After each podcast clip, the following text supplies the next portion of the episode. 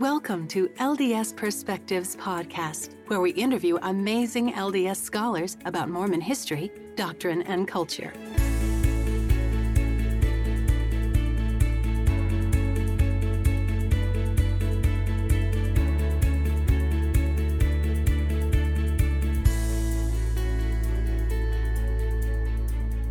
Hi, this is Taunalyn Rutherford, and I'm here with Jenny Oaks Baker. We're doing a special podcast today in cooperation with Bonneville Communications. Jenny, I'm a fan of yours and have followed your career for, for several years. Some of our listeners might not be as familiar, so I was just wondering if you could give us a quick background on your life and your career. That's just... a loaded question. Um, well, I I've been playing the violin since I was four. I'm now 42. I've been performing my entire life. I, I, worked really hard as a as a child and always knew I wanted to be a performer. I went to the Curtis Institute of Music for my bachelor's in Philadelphia, then went to Juilliard for my master's. That's where I met my husband. Not at Juilliard, but he was in New York. We got married, and then he got a job in Washington D.C. So we moved there, and I got into the National Symphony, where I played for six years. During which time I had four children after Matthew, our youngest, was born, I felt like I was supposed to leave the symphony to be home with our children full time. So mm-hmm. I left the symphony and then had time at home with my children, but also had time to start doing a little more soloing. Um, in the meantime, I'd started recording albums for Deseret Book, their Shadow Mountain Records label. Mm-hmm. Being home gave me the time to kind of do more recording and a little more performing. And so I, the last I don't know, Matthew is almost 11. The last 11 years, I've done just a lot of performing and also helped my kids develop their musical talents. And so, kind right. of right now, my kids are so advanced with their music that I perform most of my concerts with them. Fantastic, and I'm yeah. recording a new album for Deseret Book that will come out this spring, and my kids are going to be a part of that album. So Wonderful. that's okay. kind of where things are with Great. my career. It's been really amazing to kind of see my how my musical path has what the different routes it's taken and and I'm grateful to the Lord for guiding me along. Yeah. Okay. Well, and after being trained in those prestigious music schools, I Googled what it means to be a concert violinist in the National Symphony Orchestra they wouldn't refer to a member of the orchestra as a concert violinist. Concert violinist is more a soloist. Okay. So when I was in the symphony, I was just in the first violin section. But just but the first violin. Weren't you the first no, violin? I wasn't. Okay. I wasn't. That's referred to as concertmaster. Ah, so okay. there's a first violin section and a second violin section. Okay. So I was just in the first violin section, which is actually where I wanted to be at that time because I was having babies and I was nursing babies and I had four children in 5 years. So I I didn't even audition for the concertmaster spot when it came available when I was there because I, I okay. was I was happy with where I was and I would have stayed in the National Symphony. I loved it. It was like such a cushy job. I loved it. it. I loved the music. I loved the people. I loved the venue. We were in the Kennedy Center. I loved everything about it, but I hated leaving my children. Yeah. And I just felt like it was a great career, but I didn't feel like that's why the Lord had given me a talent was for me to just have a really comfortable career uh-huh. in a symphony. Okay. I felt like he'd given me a talent for a different reason. And it was fine for that time in my life, but it wasn't necessarily my purpose with my music. And so I felt like it was okay at the time. And then I started feeling like it wasn't what the Lord wanted me to do. So yeah. I resigned, and the personnel manager was like, well, no one has ever done this before. What are you doing? You're supposed to retire, not resign, like when you're, you know, 65 or 70. And wow. he didn't quite know what to do. And I just felt like my, I just, I started to cry and I said, my children need me. Yeah. And I, I felt like that was the path the Lord had in store for me. And so I, I walked away and it was really hard because I, I walked away and I didn't have anything else musical in my life. And because I'd kind of pushed aside all the solo stuff because I was so busy with children and, and the symphony that I walked away with nothing to go to musically and kind of prepared to put my violin underneath the bed and bring it out to perform in sacrament meeting once in a while. Yeah. And wow. that was really scary. What a risk. It was really scary. I was yeah. I was scared, but I knew it was the right thing, but it was heartbreaking to yeah. kind of walk away from everything I'd worked toward, I thought, you know, and not knowing what was in store and but I had some spiritual experiences. I knew it was the right thing. And then the day I resigned from the symphony, no one knew about it because I hadn't had my child yet, my fourth child yet, and I had to kind of keep it quiet for various reasons. And so nobody knew, but I started getting calls at that very day. I got calls to come be a soloist with different orchestras.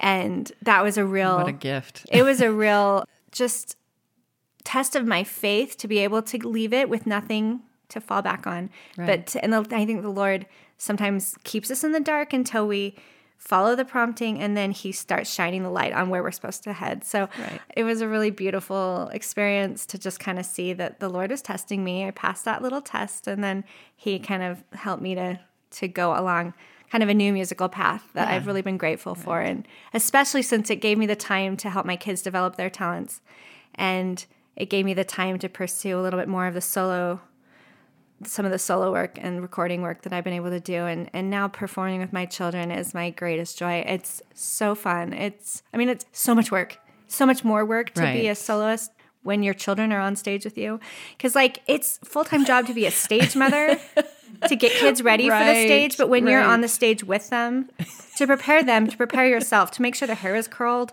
or at least brushed, or I mean, just like to get everyone's clothing coordinating and make sure that everything, make sure they're on stage at the right time when you're already on stage. And if they're misbehaving, you're on stage too. You can't like yell at them. And In hindsight, this has obviously paid off for you in ways that you might not have imagined, right? Oh, absolutely. And I gave up the symphony not to have a bigger solo career. I gave up the symphony to have time with my children.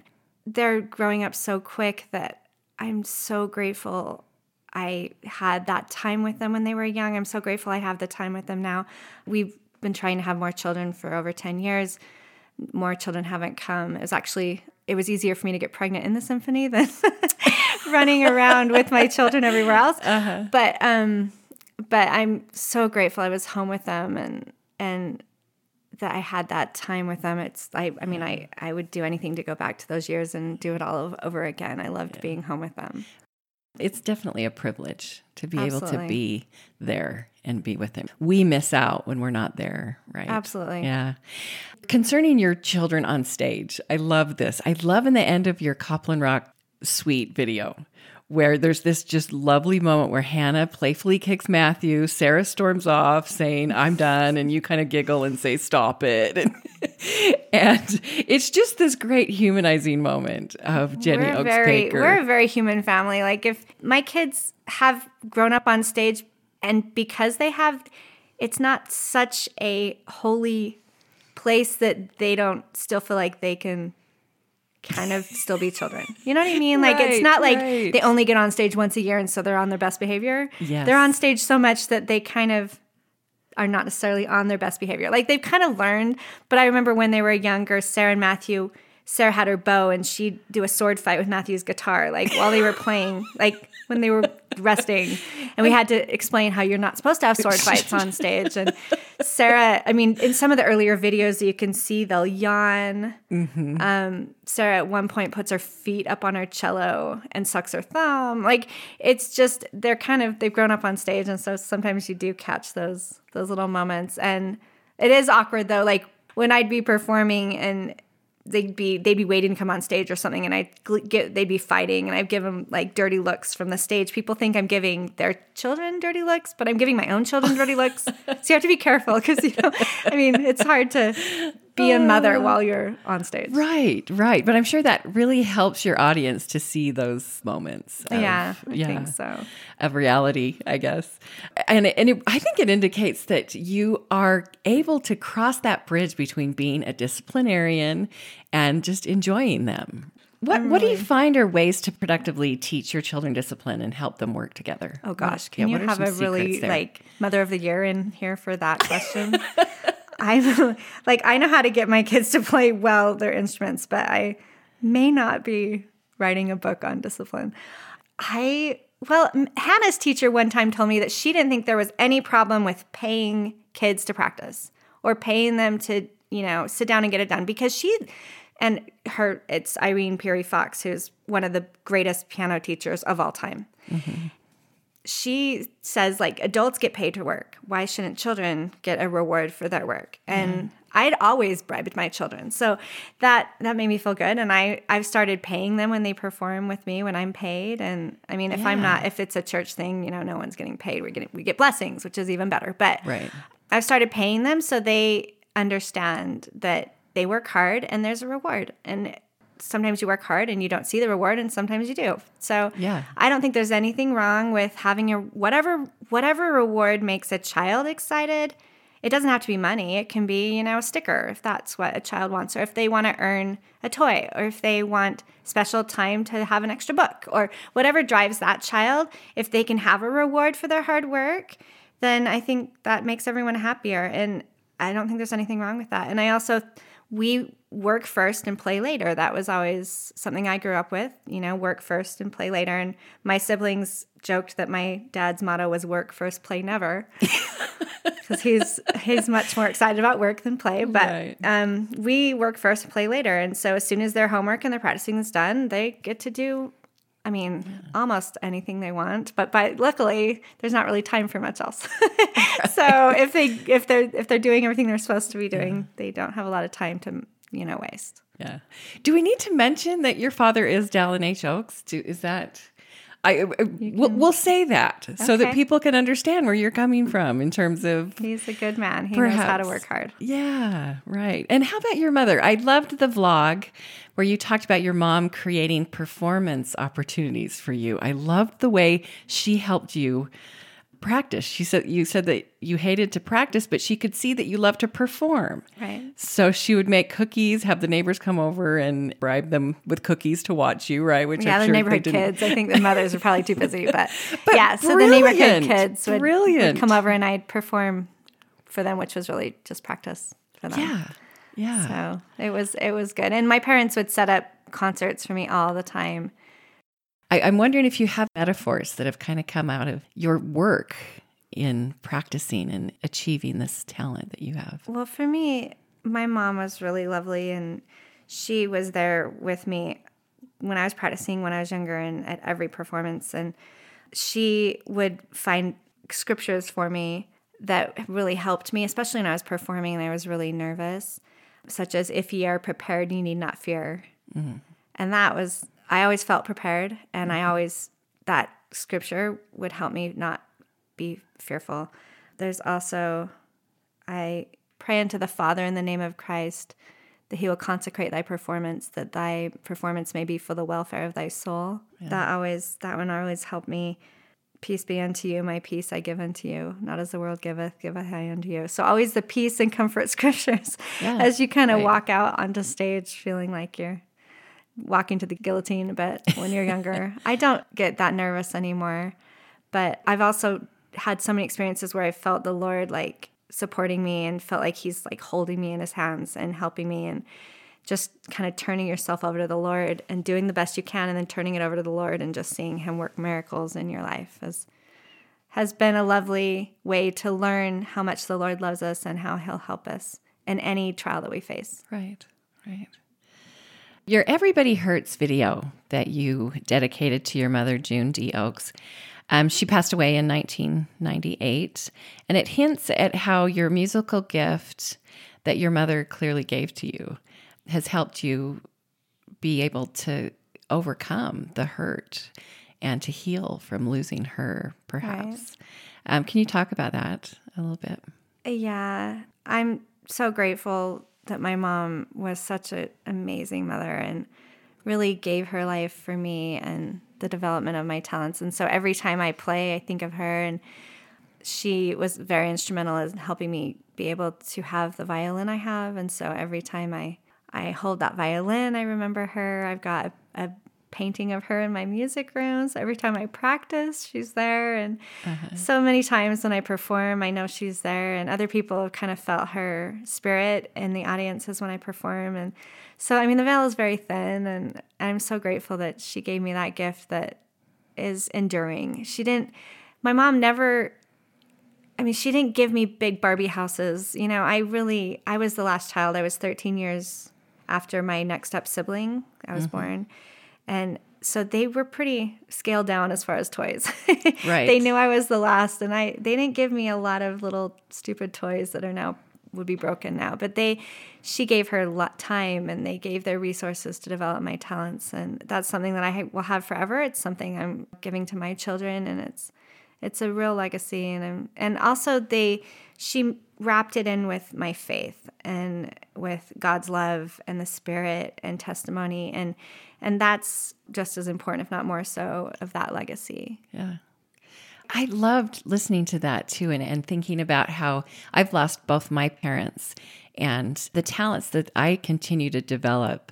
I sometimes wish that they were here, but then I realize they are. It, it kind of right. connects me to them. Absolutely. You know? Yeah. What, what, what gifts are you giving your children that'll be a legacy? Right, right. Yeah. Uh, when my mom passed away, my dad was extremely lonely and was blessed to find a companion a couple of years later and just tragically for only a brief time before he actually passed away but but she has been such a great blessing to us continues to be That's but making neat. that adjustment in the beginning to opening my heart for a stepmother which is we all hate that word right because it just right. doesn't really fit but um, adjusting to learning to love and welcome and appreciate her was not easy initially but has been a great blessing to my family would you be willing to talk about how you've been able to do this with kristen Oh. Absolutely. Yeah. Kristen's a really lovely, special woman.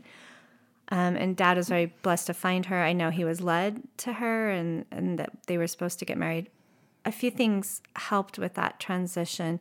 My mother pulled all of her children aside before she died and told us that she knew that dad would be remarried. She wanted him to be married, remarried, because um, she knew that he wouldn't be happy without without a wife. And so my mom paved the way of that acceptance. And I think yes. that's important for women, even if they're healthy and they don't think they're going to die. Like, pull your husband aside and give him that, give him that permission to be remarried because if you don't, it, it just makes the whole thing more difficult. Most men need a wife. And so I think women, if you love your husbands, I think you should consider giving him that permission to be remarried and also tell your children that you think it would be lovely if their father remarried if if something happened to you because that enables them to accept her easier when my mom was dying i was actually gaining a mother-in-law i, I met my husband right before my mom died and i got married a couple months before my mom died i knew she was going to die and i asked her if it was okay for me to call my new mother-in-law mother and right. mom and she gave me that permission as well uh-huh. and that was lovely because that just showed how open and mm-hmm. and loving and and non-threatened she was as a person. Right. So right. my mom gave us that permission, which was key. Kristen also is lovely about allowing us to talk about mom in front of her, in front of dad, anytime I can bring up my mom. And she'll bring up my mom. She read she's read her history. She honors her. She talks about her, even though she never met her, she knows many things about her. She talks about her to my children. She talks about her to others, and that helped as well. One thing that is difficult, you know, Kristen's presence reminded me that my mom was gone. So you have to get over that. Mm-hmm. And at first, I think I there, it's easy to blame a second wife for the loss of your mother. Mm-hmm. Just naturally, their existence reminds you that your mom's gone, and that's hard. But that has nothing to do with Kristen. At all times, she's been loving to every member of our family. She's wonderful to our my my father. She's an incredible grandma to my children. My acceptance of her was pretty immediate. And I think I was blessed with the gift of the Spirit to just accept her. Mm-hmm. And I'm grateful for that gift because immediately I accepted her. And then I grew to love her. Yeah. But I think the gift of the Spirit was really helpful. And then as I saw how much she loved my children, that that's what sealed the deal. Yes. She really truly won me over eternally right. by seeing the love she has for my children. Right. So, my advice to second wives, if they're struggling, would be to just keep on loving and love those grandchildren. If it's the grandchildren will probably be more accepting of a new grandma than children of a new mother. Right. So just just hold out, keep loving, and yeah. eventually I think that acceptance will come. Love is the key, right? Right. yeah. Um, you often talk about your talent being a gift from God to bless others. And um, I particularly appreciate how you talked about performing and becoming an instrument for God in His hands, right? To express His love for others. That made me think of the words of Mother Teresa that were actually quoted in the last conference.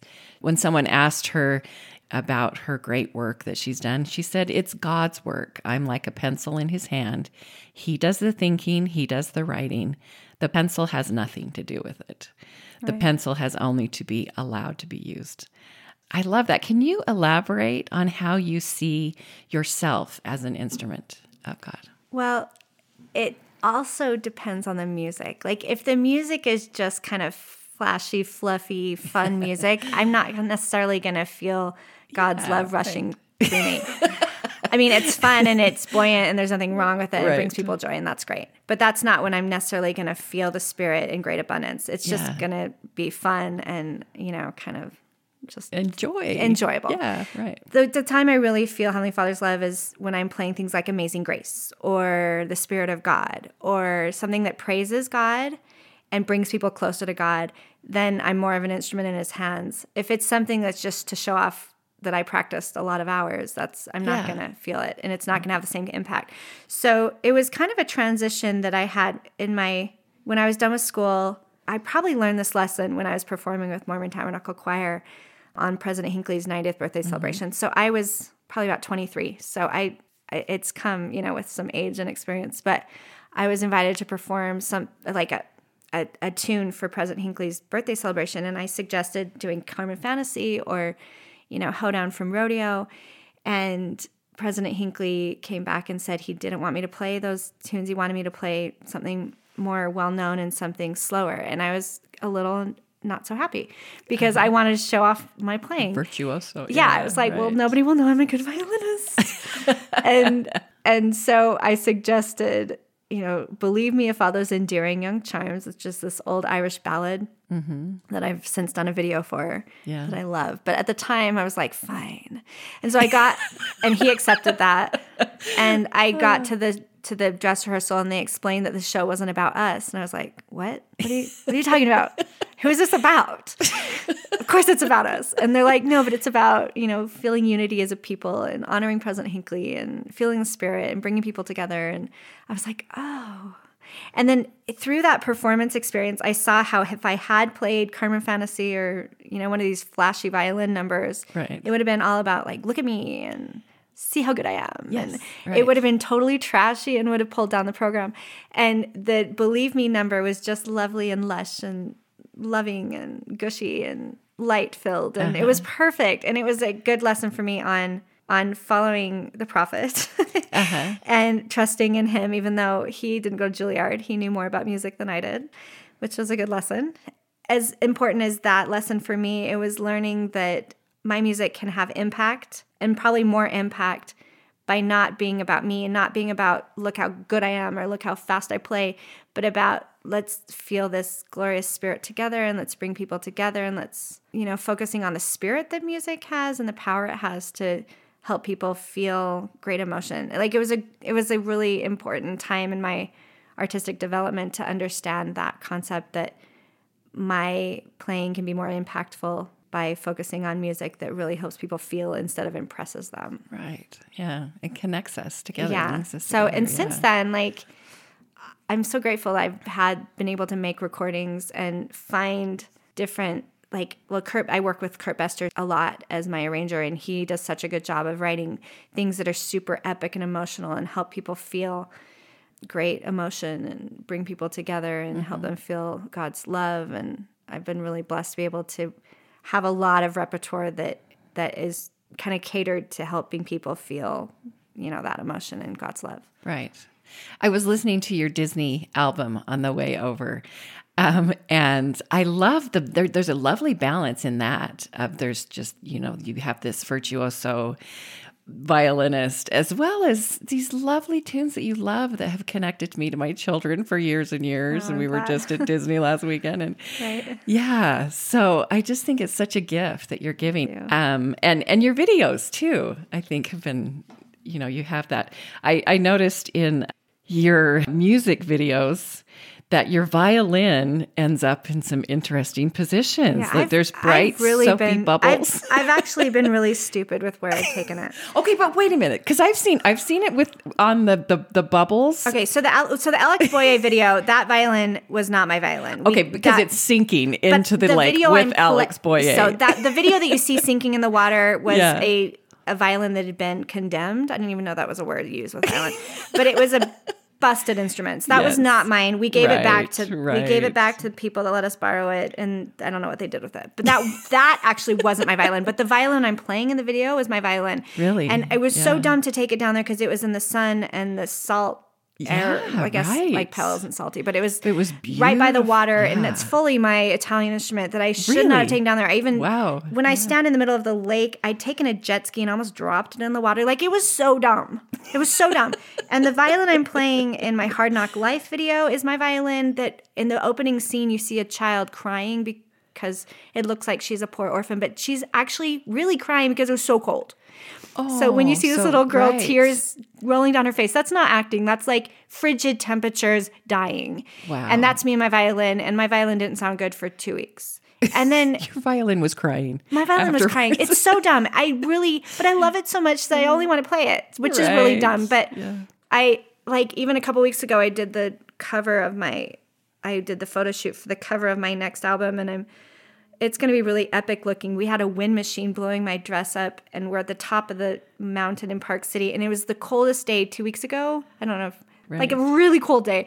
It was that coldest day, like five in the morning, with the wind whipping at the top of the mountain. It's seriously below zero by a lot, and we have a wind machine blowing that water, that air straight at me, and my new, my And not new, but my really good violin, and my violin was really sad and still doesn't sound that great. So I've decided to not do that to it anymore. But it usually is my violin, which is a really bad choice. Yeah. But it's so pretty. But it is gorgeous. It is, but I just love seeing it with there's bubbles. Oh well, the bubbles I did actually get. A, Did you? a cheap violin? So the Yeah. bubbles, Yeah. the bu- that bubble, the bubbles, Or the rocky did. cliff. There was it was laying on a rocky cliff Yeah, that in is northern my Europe. That's the very violin. Know, yeah, That's awesome. So usually I use it, and I shouldn't. Don't try this at home.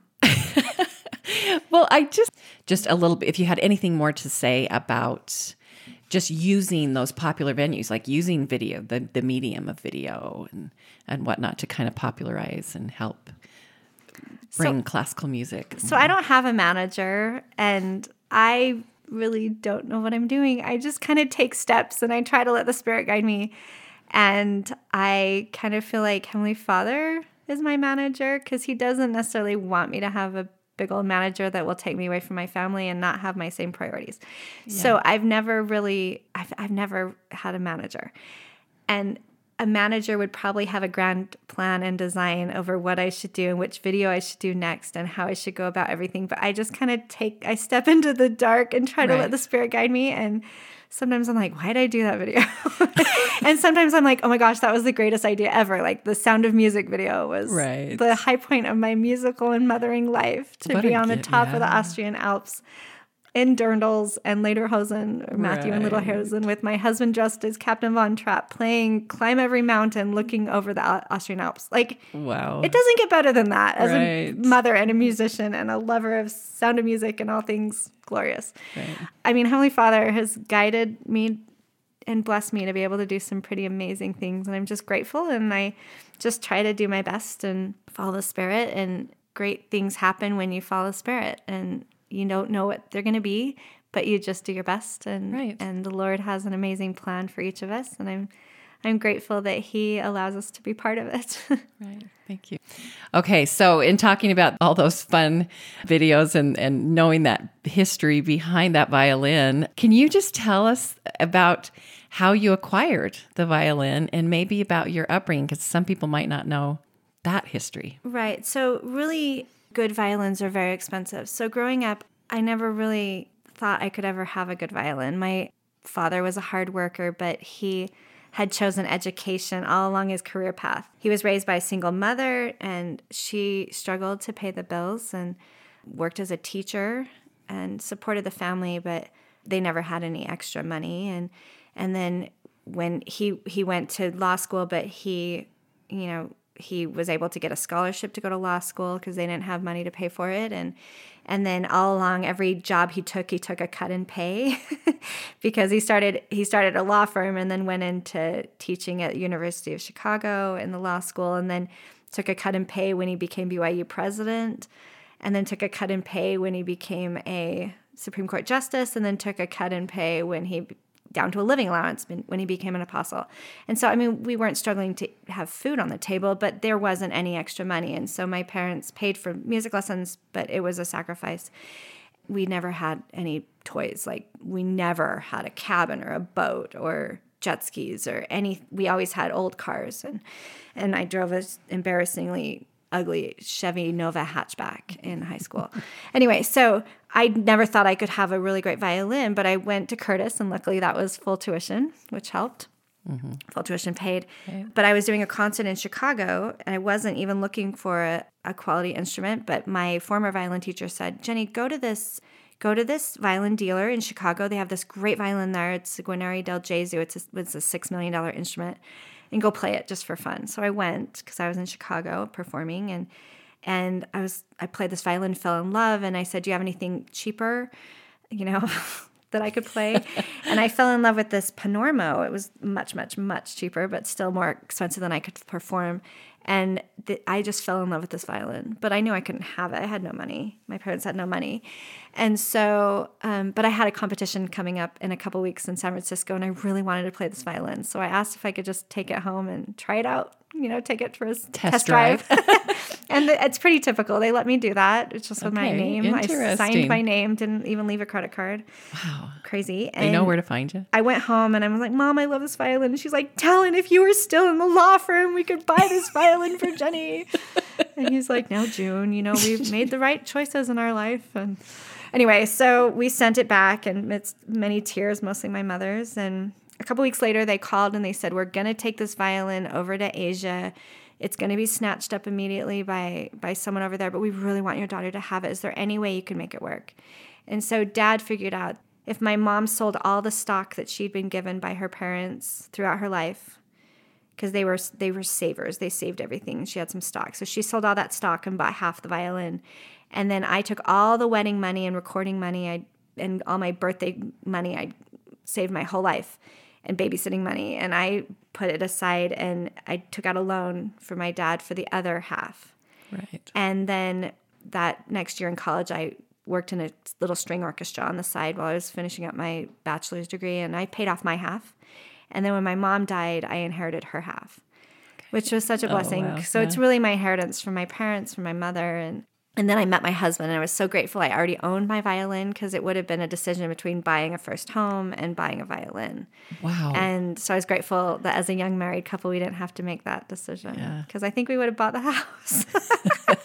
so that gives extra meaning to those videos that we see. And I shouldn't violin. take it. I shouldn't, but it's, it's you know, that's the violin because I love it. But yeah, what a, what a heritage that you've been given from Elder Oaks, right? Your father definitely. there, definitely, and your mother's. Um, and I just, I know that it's this time of year. It's very exciting. It's the holiday season.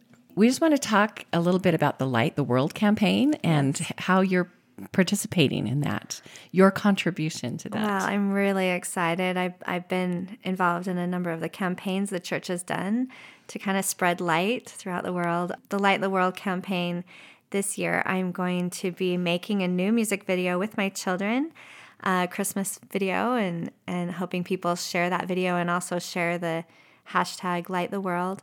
Right. Um, and just encourage people to go out and serve and serve each other as a Savior would do, and kind of just bring more light and love to the world. Fantastic. We'll look forward to seeing that and Thank you. enjoying that. Thank you so much. It's great to be with you today. Great to talk to you. Thank you. Be sure to check out ldsperspectives.com to subscribe, catch up on past episodes, download transcripts, and find show notes. LDS Perspectives podcast is not affiliated with The Church of Jesus Christ of Latter day Saints. The opinions expressed represent the views of the guests or the podcasters alone. While the ideas presented may vary from traditional understandings or teachings, they in no way reflect criticism of LDS church leaders policies, or practices.